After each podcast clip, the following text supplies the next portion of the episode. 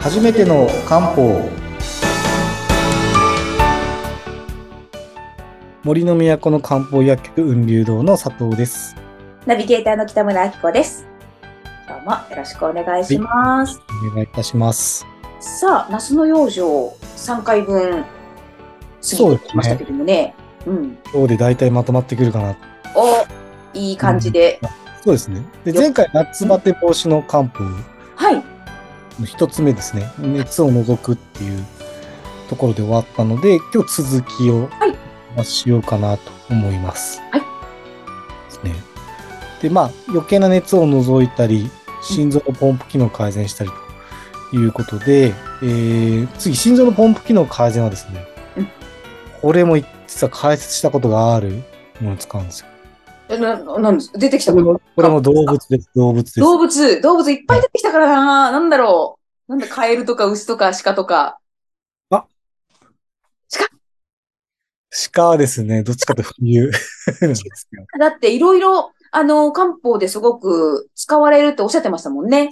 鹿の角もアンチエイジングのベースだし、季節でいうと冬の養生に一応なるというところなんですが、今回夏で出てくるのはカエルです。カエル来た。カエルは酸素ですね。絶対書けないし読めないよっていう。ああ、難しい漢字だ。そうですね。なんかカエルから取る分泌物。前聞いてってびっくりして、なんかちょっと刺激与えて言ってですよね。なんかそれ聞くと。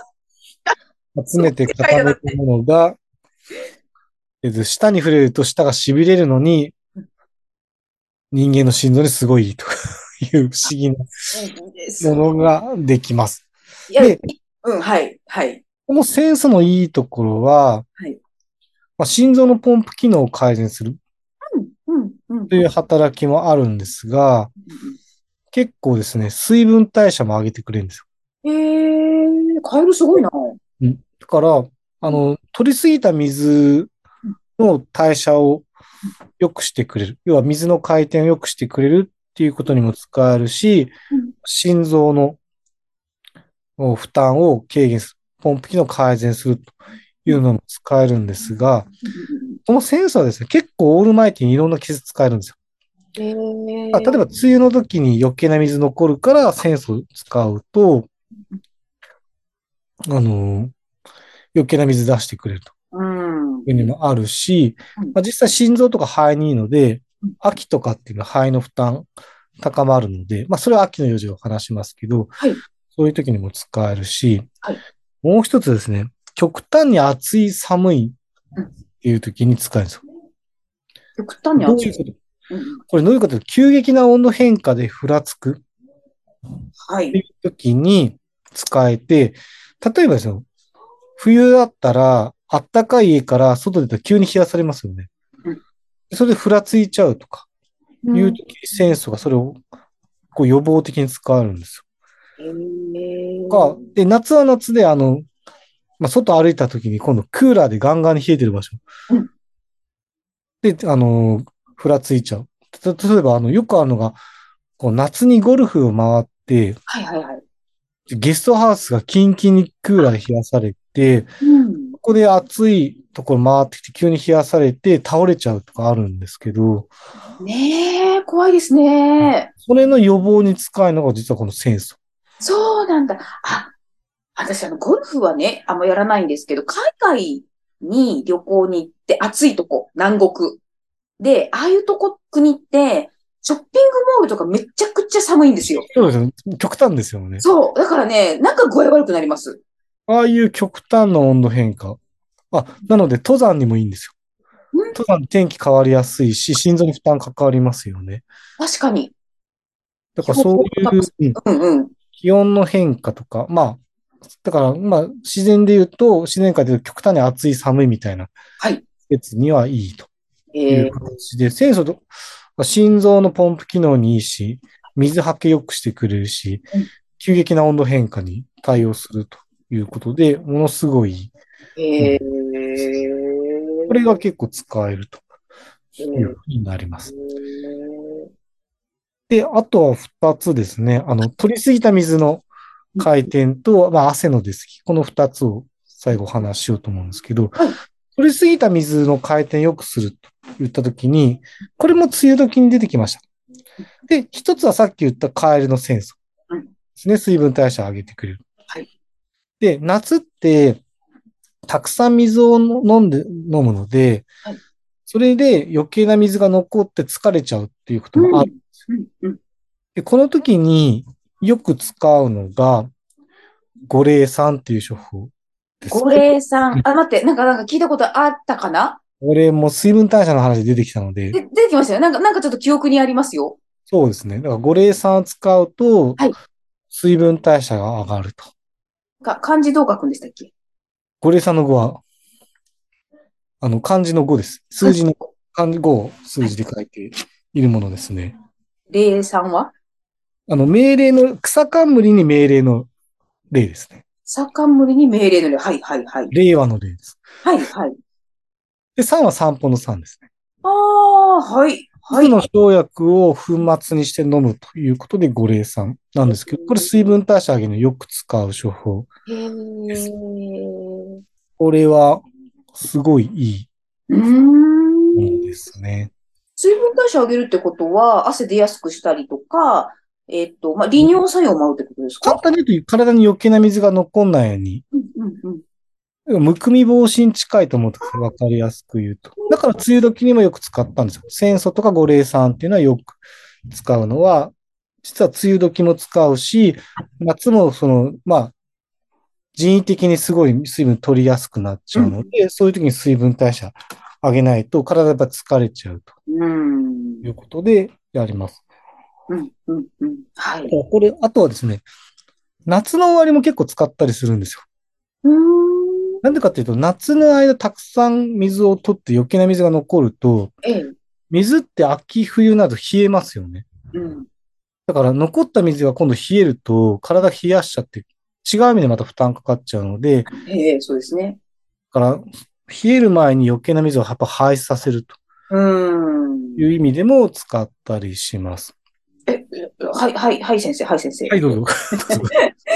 余計な水が残るっていうのはどういう？例えば、水って体中を巡って、最後血管に戻って捨てられるわけですよね。はい。それが、例えば血管以外の筋肉の間が残っちゃうと、それこそむくみになっちゃう。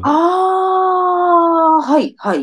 で、適切な量が移動して、適切な量だけ残ってればいいんですけど、余計に残ってしまうと、体にとって重さになったりとか、水もしばらくすればだんだん古くなってしまうので、体にとっては良くないもの。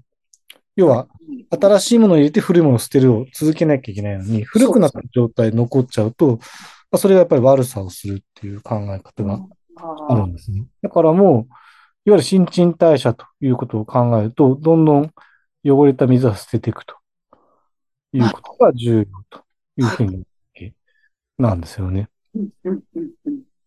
そういう意味では、ちゃんと捨てていくと。感じですね。はい。そのために使うのが、洗素とか五苓散と。ですね。で、最後、汗の出過ぎ。はい。汗をかくのはいいんだけど、あまりもダラダラかいちゃうと、ある意味自分の体液捨ててることなので疲れちゃうわけ。ですよね。だから、それはそれ捨てましょうと。いうことにプラス、出過ぎに注意しましょうと。要は必要量が出てほしいわけですよね。そうですね。そんなに暑くないのにダラダラかいてしまうと、だからちょっと暑くなったけどダラダラかいちゃうと疲れちゃうと。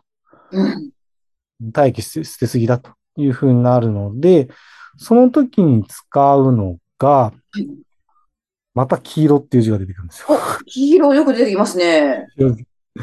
で、黄芪っていう生薬なんですけど、はい。これはちょっとなかなか使わない字ですね。黄芪の芪、黄は黄色ですけど、黄芪の芪、芪の方は、老人の老に下に日って書いて、日は月曜日とかの日、そっちの日です。日月の日の日です。わかりました。はい。老人の老に。黄芪っっていう生薬があるんですが、これは、朝鮮人参と並んで、こう、パワーを補う二大巨頭の生薬なんですが、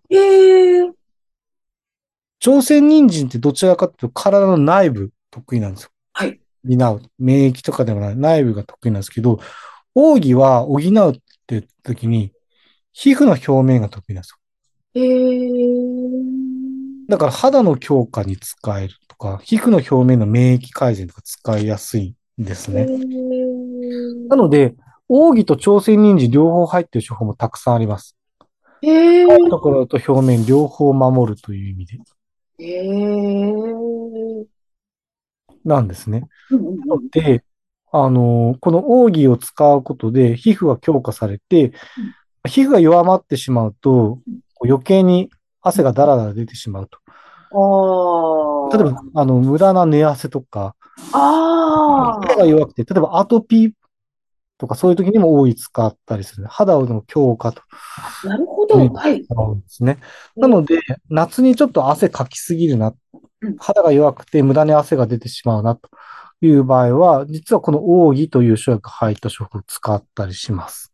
汗かきすぎるのって肌の弱さも関係してるんですか？肌が弱いと結構無駄に出てしまうという考え。要は肌に保てないみたいな。で、漏れ出てしまうというようなイメージ。そういうことか。ですね。私、実はね、あんまり汗かかない方なんですけど、よく運動はするんですけどね、ジムとかで。なるほど。肌が硬いんですか？硬い。それはちょっと違うかもしれないですけどね。ただ、硬いって言われてちょっと、また別かもしれないですけど。ヒットが言うんですかね。それこそ、そういう時は、それこそシナモンとか使って、皮膚の表面血流を促す処方を使ってもいいかもしれないですね。まあ、これは今度、個別にお話しさせて決めると思うんですけど、そういう手もあります。ですね。なんか、例えば同じ、ダンスレッスンとかジムでやっても、みんなすっごい汗かいてるんですよ。で、私って、あんまりなんです。人によって全然違うと。違うんですよ、これが。なので、出すぎる人は抑えたいし、かかない人は皮膚の表面血流を流してあげたりとかもするので、まあその人によって変わりますけど、まあいずれにしても汗をかく行為は、やりすぎると体力消耗につながっちゃう。まあそれを防ぐっていう意味で、まあ奥義が入った、処方を使う人もいますよというふうになります。というわけで、こんな感じですかね。はい。4回にわたって夏の養生を、お聞かせいただきました。ありがとうございました。これで、夏をね、健康に過ごせそうですね。そうですね。はい。そこ半笑いやめてくださいよ。夏健康に行きましょうよ。飲みすぎないように気をつけます。それ気をつけよう。はい。またよろしくお願いいたします。はい、またよろしくお願いいたします。ありがとうございました。はい、ありがとうございます。